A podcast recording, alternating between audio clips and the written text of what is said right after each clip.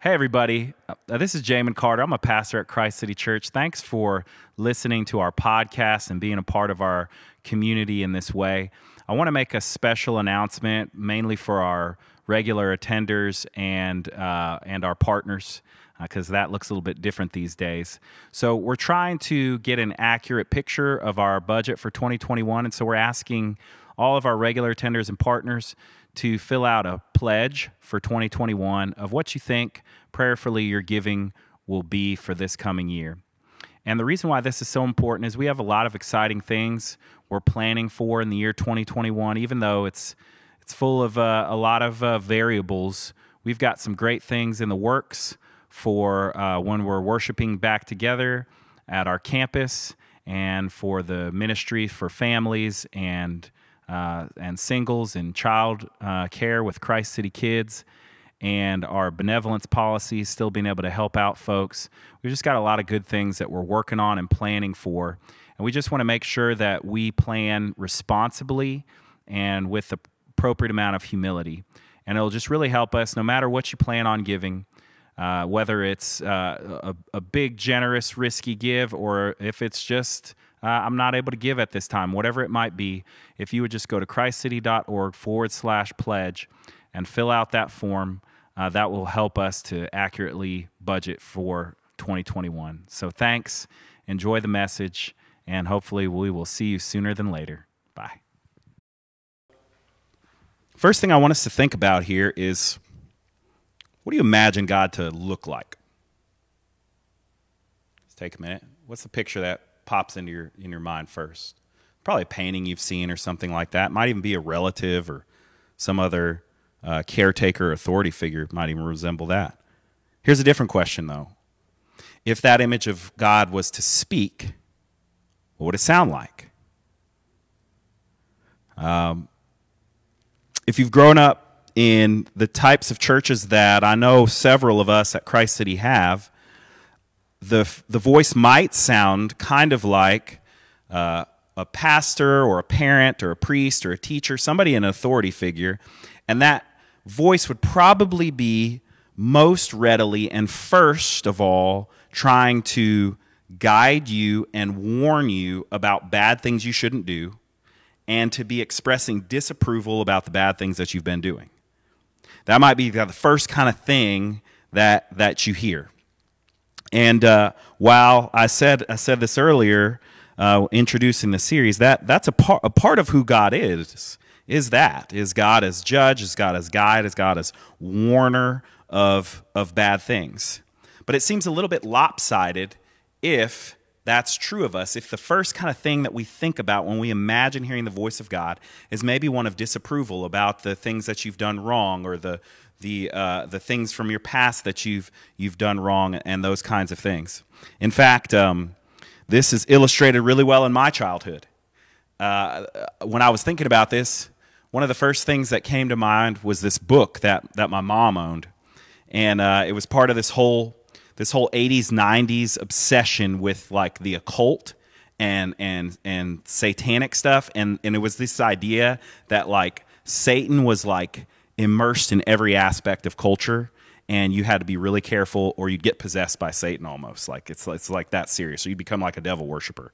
And and the, uh, so there was this book that I remember seeing that my mom had and it was called Turmoil in the Toy Box. And on the cover of this I looked it up. It's available on Amazon. Um, and now I just lost 5% of you at least. Um, but uh, on the cover of it, I remember there were pictures of popular toys, some of which that I owned or that I liked. So there was Barbie was on there, um, Yoda was on there, the Cabbage Patch Kids were on there, like the Care Bears, different people like that, different characters like that. They're not people, most of them, but uh, maybe Yoda. Some people would fight me over that, but uh, it, but anyway, they were painted and they all looked a little bit evil. Like not totally evil, just like a little bit evil on the cover. And I remember looking at that book as a kid and thinking, man, I hope my mom doesn't read that book because I don't want to lose my Ninja Turtle toys. Thankfully, I didn't see the Ninja Turtles on there. But this represented this kind of obsession with this idea that the divine is primarily and almost totally concerned with this small little area of sort of overreaching morality. And that's that's what God's about. That's what God is even for. Like as God is almost like an object to judge bad things by. Uh, uh, to make this point clear, I want to read I found some quotes from the book. Okay. Anybody anybody like My Little Pony? My my daughter loves My Little Pony. She's she's 4. Listen to what this book says about My Little Pony. My Little Pony Unicorns and winged horses, also known as a Pegasus, are derived from Greek and Roman mythology. Because these toys are based on mythological creatures, they are occult. Mythology is in contradiction to God's word. The unicorn is a symbol of the Antichrist, which the prophet Daniel described in his vision as the little horn, horn which rises in the midst of the ten horns. Whoa! Jeez. All right. Yeah. You'll never see My Little Pony the same again. All right. Now, if you thought uh, by now that there was anything still safe from this person, this author, uh, maybe it would be Care Bears. Well, you're wrong. Care Bears. In a sense, Care Bears offer a form of humanistic psychology designed to include love, involvement, and spontaneity with the goal of instilling personal growth and the achievement of full human potential. Sounds good so far, right? Like full human potential growth. Putting it simply, humanism teaches we are God, there are no absolutes, and we control our own destiny. So it's really bad, right? So if any of you grew up with Care Bears, little did you know you were being indoctrinated to hate God and to believe you were God. All I thought it was about giving hugs and kindness to one another. So, um, I don't think my mom read that book because she never took my toys away. But um, as as my childhood went on, I also experienced other things like um, like purity rings. Anybody know about purity rings? They were these rings you would put on, and they were like to keep you sexually pure until your marriage. That's what the ring was supposed to remind you of. Um, they and they had actual ones that they ordered from somewhere and uh, in in this youth group uh, that that we were in, and uh, they cost a lot of money. So we didn't get real purity rings. We just went to the store and picked out like a cheaper ring, but it's supposed to represent our purity ring. I think I lost mine in two weeks because I I couldn't I couldn't hold on to an accessory when I was a kid of any kind, no bracelets or anything. So um, that didn't work out for me. And, and then and then even after that, it's like it's all these warnings. So it's warnings about drinking, partying, all this kind of stuff. And God seemed to always be invoked about these things uh, from a pastor uh, or, or a youth group or, or, or a parent or a, a Bible study or whatever it might be.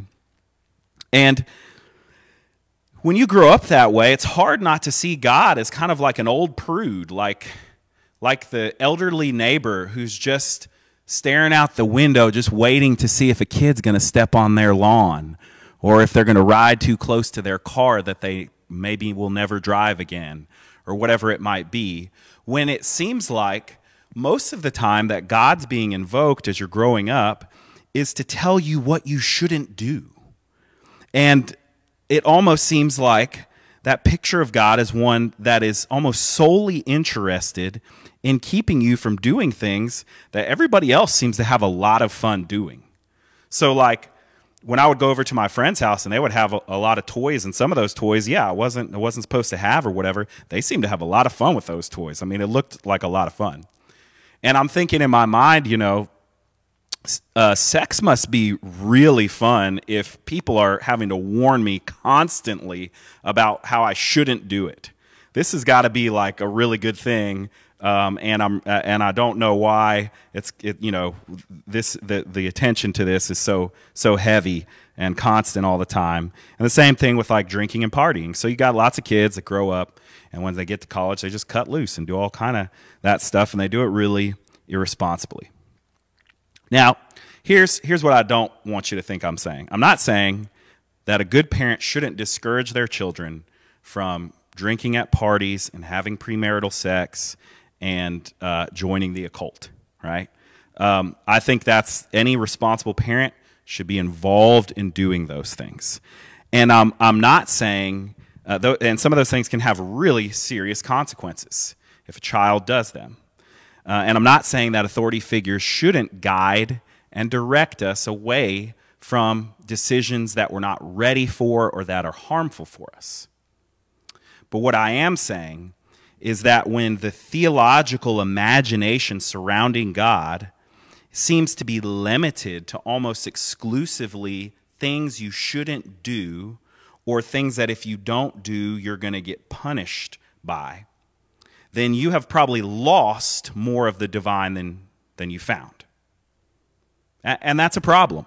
I mean, that's, that's a problem with uh, a, lot, a lot of what's even going on today because that vision of God is not compelling, not at all. It, it's compelling to certain personalities that have had certain life experiences that allow them to make that God happy really well. But for the rest of the rest of society, it's not a compelling vision of, of who God is, of, of, of what the divine is concerned with. And uh, Scripture, as we just read, doesn't start that way. It doesn't end that way with a God who is uh, concerned with just looking and seeing what are we doing wrong. It's filled, the pages are filled with a God who is creative and lavish and generous and just full of energy to make beautiful things, to be incredibly creative. And uh, this will fill out our picture of what God is like. If we don't have that image of God, well, the scriptures start there. And so maybe, maybe we need more of that in our theological imaginations, and maybe that can compel us more um, to want to know God, to want to have God active in our lives when He's not a grumpy old prude staring through the front door saying, Get off my lawn, right? Speaking of lawns, uh, I think I think Genesis illustrates this fixation that's happened uh, with with evil and with bad stuff uh, and missing the rest really well because you've got the Garden of Eden, right? So you've got a, a tree in the center of the garden, and that tree represents what what God doesn't want Adam and Eve to mess with, to eat, and uh, they mess with it. And and in the story, it doesn't take them long to get there, and uh, so they've got waterfalls, they've got rivers, they've got uh, uh, uh, frogs. They've got uh, 350,000 to 400,000 species of beetles to check out. Did you know that's how many beetles there are? There's 350,000 different kinds, at least, up to 400,000 kinds of beetles in this world. Like, God's just like, oh my gosh, I need another beetle. I need another beetle. I need another beetle. It, it just got so much creative energy. Now, specifically, uh, I looked up what percentage of, of species beetles are, and it's over 20% of all the species of creatures in the world. So obviously, God's got a special thing for beetles. So if you didn't know that, you need to, you need to get on it. If you want to learn about God, start studying beetles. What do you call somebody who studies insects? Uh, uh, that kind of scientist or whatever. That should be some somebody should be have that as their calling. Have you ever heard anybody say that? God called me to study insects and specifically beetles. You should have, considering how many beetles. Okay, I'm done with beetles. All right, maybe. so, so Adam and Eve weren't distracted as I was by all the beetles out there. They came to the one thing God said, don't eat it. And they sat there and they poked it and they listened to the little snake talk about it and they said, okay, I'm, I'm going to eat this thing. And, you know, I've, I've only ever heard this story really ever preached or taught in this is an event that took place. And then after it, there was this thing called the fall and then yada yada. And the story goes on. But it seems more like uh, one of the ways we should think about this story is that it's just a picture of what human nature is like. we've got all these things we can do, all these wonderful things we can focus on, and we go and we poke, we poke the bear and we mess with the couple of things that are going to get us into trouble, and we want to spend all our time with that. So we've got this problem of evil, and we have a tendency to focus on that so much that we miss. We don't even have to deal with that. We could be having so much fun. We could be doing so many creative tasks. I have a, a friend named Benny Robertson. He says it this way He says, um, you know, he's got this discipline. He gets up and he writes every day and he's writing books all the time. And that's not even his, his job. He's like a radiologist. And, um, and, and I'm like, man, how do you find the discipline to do that? He's got kids and adopted kids. And he says, like, if I do not create, if I don't take time to create, I find myself destroying. And this is kind of the, the kind of the issue or the problem uh, that we want to address in this series is this reduction of God down to moral decisions. We want to tell people don't do it, stop doing that, and that that's what God is primarily concerned about. And to think about that as we imagine, okay, Adam and Eve's lavish, amazing garden with these giant rivers running through it. We could read about it in Genesis, and there's like all these different like deposits of materials. We're talking about I mean, miles and miles, acres and acres, hundreds and hundreds, like farther than you can see. That's this is not like the garden in your backyard, you know, in, in the city limits, right? And and yet they go to the tree. So part of our work as Christians, as people who are trying to live our lives informed by the scriptures, is to see the 99.9% of the rest of what God is about and what God is doing, like beetles. so let's, uh, let's take a look back at these scriptures again with all of that in mind and, and look at a few of these things for a few minutes. So, in, in the beginning, it says, In the beginning, God created. Uh, those, those words are, are so loaded. They've been studied uh, countless times by countless theologians. And uh, there's a word, uh, barach, that, uh, that means created there. That's used as created. And actually, the verb tense is, is a little bit mysterious in that it could be uh, in the beginning, God was creating, is creating.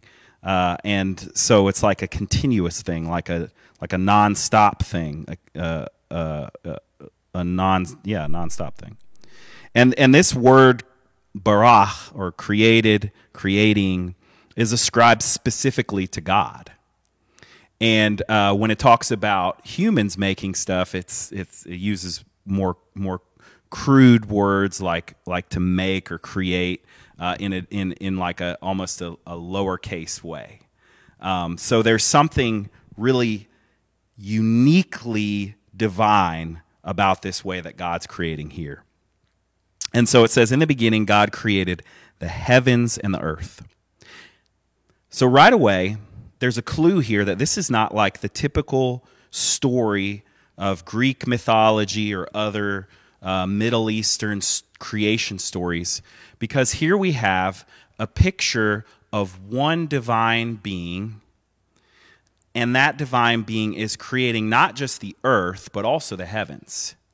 So, right away, there is a kinship, a, a familiarity, a synthesis, a belonging of both what we would deem as some kind of spiritual, heavenly realm and the earth, right from the get go and it, and it deepens as we continue here. So it says in verse 2 Now the earth was, was formless and empty, darkness was over the surface of the deep, and the Spirit of God was hovering over the waters. So, this is really interesting in a number of ways. There's a lot of poetry to the book of Genesis that doesn't quite translate. The, the original language of the Bible, the old what we call the Old Testament, starting in Genesis and ending in what Malachi, uh, is is written mainly in the Hebrew language, and there's two words here that is translated in the NIV formless and empty. And in Hebrew, it's tohu and bohu. And um, uh, uh, there's a, um, a literary giant. I don't know if he, he would call himself a theologian. I would. He, he translated the entire Hebrew Bible lit- literarily. So he found those words like that that rhymed in the original language and had alliteration and all these things. And he tried to find the closest English equivalent to meaning, which means he didn't just translate like, oh, this means this. He tried to artfully translate it. And he so he translated that part welter and waste because it had that same sort of rhyming uh, uh, uh, alliteration to it. And so um, we've got this uh, tohu and bohu, which means formless and void, and welter and waste. And so when we look at the scriptures, we see the Spirit of God is hovering over, uh, to put it simply, chaos. Like something that is without shape, without form, without structure.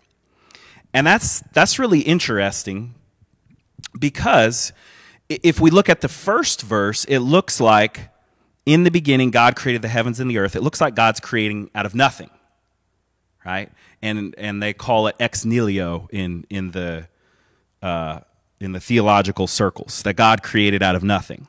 But then in verse two, it looks as if God is is hovering over the Spirit of God is hovering over some sort of chaotic, unformed darkness, kind of swirling around and that God is creating order out of disorder, order out of chaos.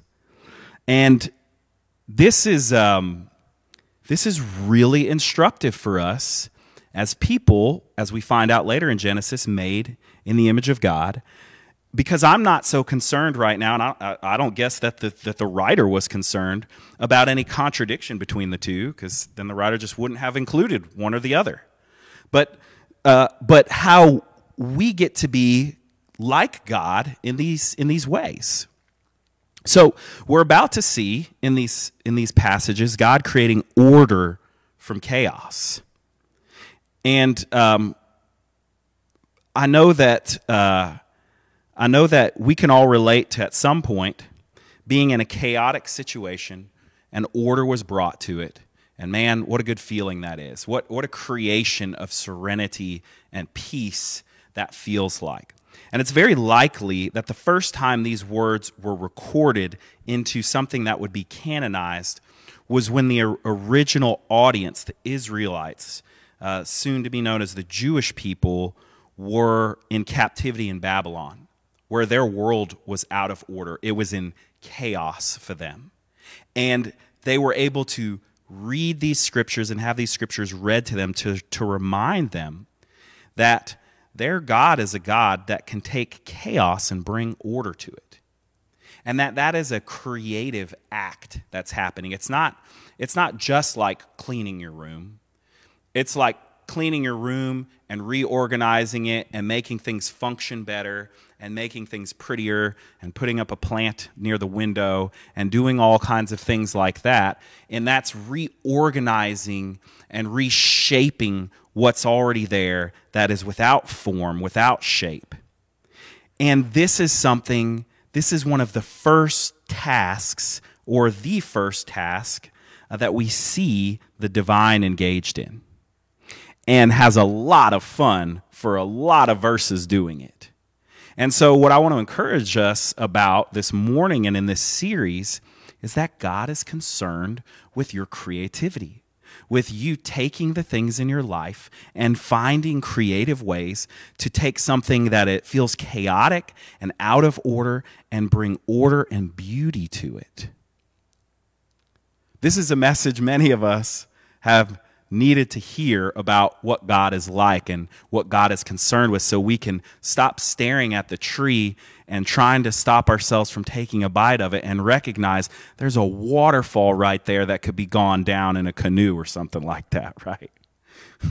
I don't know if you could do any of that, like do a canoe down a waterfall. I just seen it on a movie before, but um, you know, the other thing that I think is important about this is is we can subconsciously disconnect parts of our lives from what we think God cares about.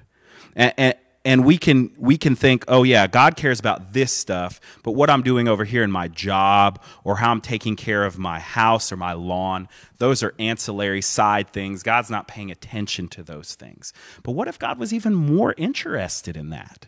Than than than than just if you drank too much alcohol while watching Netflix last night? What if he's just not that interested in that?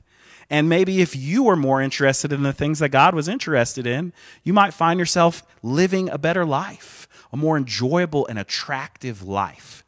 This picture of God here that we see in Genesis is more captivating to me. I want to be captivated by who I know God to be. I don't want to be imprisoned by it. Right? And I, and I feel that way. I feel captivated by the image. I feel the, uh, the bigness and the expressiveness of God that we see here in the scriptures. Um, the, the ex nihilo, the idea of God creating out of nothing, it's really important as well. Um, most of the c- concurrent creation stories, the stories that were emerging around the same times uh, of creation, uh, that the Israelites have here in Genesis, they were stories of warring gods, gods having disputes and fights, cutting each other into pieces, blood and semen and body parts falling down out of the heavens, and then up springs this totally messed up earth that we live on that uh, can, can give weight to uh, bloody, tyrannical systems of government where the king gets to treat people however they want because this is some orderless chaos and that king descended from a toe that got cut off from so and so's divine brother and these types of things. And the, the, the beautiful, the captivating thing of this story of God creating out of, out of just nothing, ex nihilo, is a, is a picture of a God who the point is this beauty. The point is this variety. The point is the endless different expressions of life and abundance and hope and continuation and growth and change and colors and shapes. That's the point. It wasn't an accident. It didn't mess it all up. It's how it was supposed to be. If somebody was in here this morning, they would have given me an amen. Now, uh, in the time that we have, I certainly can't share with you all of my thoughts around this. I want to share a couple more in the in the last couple of minutes here. Uh, but uh, one thing that we want to pay attention to and see here is that uh, as God creates, this is what it is. This is creation. This is, as I was mentioning before, not like the myths where the real drama and the real story is going on in some other heavenly plane with the gods fighting and, and humans are just down here. It's God intently hovering over, the Spirit of God hovering over uh, this creation, speaking it into life and enjoying it.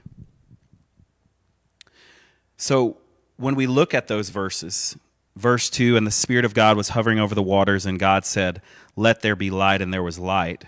Um, there's a just a it's it's really important for for me to mention here um, because sometimes creativity and and blessing in that way can be associated with one of two genders and it's really important here to notice that there is both a feminine and a masculine attribute of God as creator here. So it says the Spirit of God was hovering over the waters. The word for spirit is a Hebrew word that's uh, called, uh, let me, I'm going to think about it for a second before I s- try to pronounce it. Ruach. Ruach. And it literally means like breath or wind. And it is a, it's a feminine noun. And the verb that comes after it ends feminine as well. The word used for God is, is the Hebrew and from other roots probably, word Elohim, which just means a general idea of God, and it's a masculine noun. People have done a lot of work around this uh, from ancient times up until now. And uh, I want to read a quote uh, from a woman named Joan uh, Shape, uh, who did some work around this and, and wrote some books. Um, uh, one of them was called Elohim, a search for a symbol of human fulfillment. And she said this For women, this introduction to Genesis has profound implications, which are being grasped as a growing number of scholars closely examine the original Hebrew text. Simply stated, God is described in both masculine and feminine imagery in the opening verses of Genesis. God, a masculine noun, creates by his word, and life begins as the spirit, a feminine noun of God, hovers over the earth with her life giving breath. And so there's a parallel construction there in the very beginning of Scripture that describes the creative uh, power of God in both the femi- feminine and masculine. This goes on to be defined as in the first chapter, God creating men and women in his image, male and female. And that's important, especially today, with all of the attention on gender, gender roles, transgender, things like that to be able to see the expression of God more fully in that way. It's important to our understanding of creativity there and how that affects all of us and that we're all affirmed in that. These passages in Genesis are so unique. We're so used to hearing them, we lose the power of how life affirming that they are, of all living creatures, of how affirming it is of the material world, which is so contrary to so many religions that want to see the material world as bad, something to escape or get rid of. And that's been hijacked a lot in Christianity, uh, in different iterations of Christianity. But this is not the life affirming, material world affirming, gender affirming uh, world that we see in Genesis 1. This is what I want to end with here. Uh, in verse 3 through 5, we read, And God said, Let there be light, and there was light. And God saw that the light was good, and he separated the light from the darkness. Verse 5 God called the light day, and the darkness he called night. And there was evening, and there was morning the first day. This pattern of God creating by speaking this life intimately hovering over in the feminine energy, is Spirit of God, doing this breath work. Um, it it affirms over and over that God says, "This is good. This is good." Over and over. This is so good. This is very good.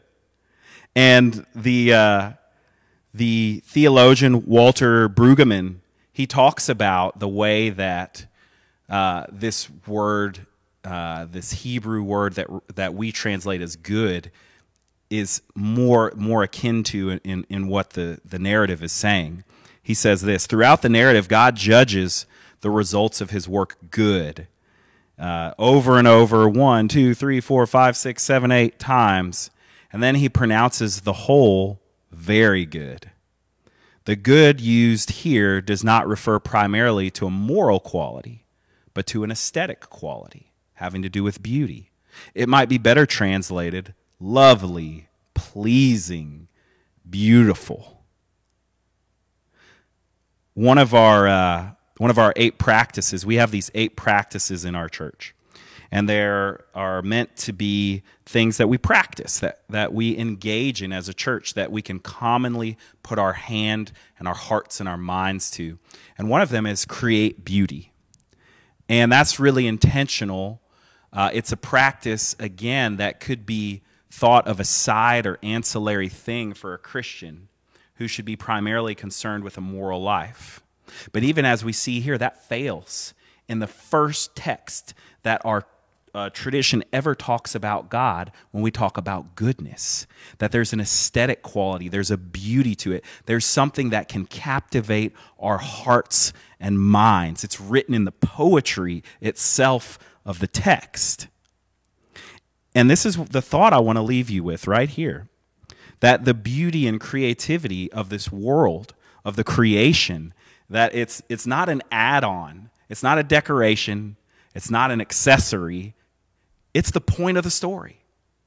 It's the point of the story. The beauty is the point. The majesty and the awestruckness of it all is the point. Let's pray. Lord, thank you uh, for your word. Thank you for the inspiration of the, the writers and how who you are and who we are courses through it. I thank you uh, for this table that we're coming to.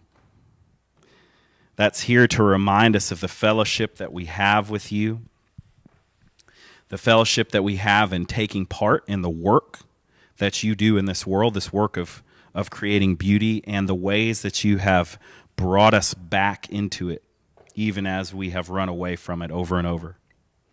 Pray that you would bring us comfort and courage and hope as we engage in our communion liturgy and in worship through song and benediction. In your name we pray. Amen.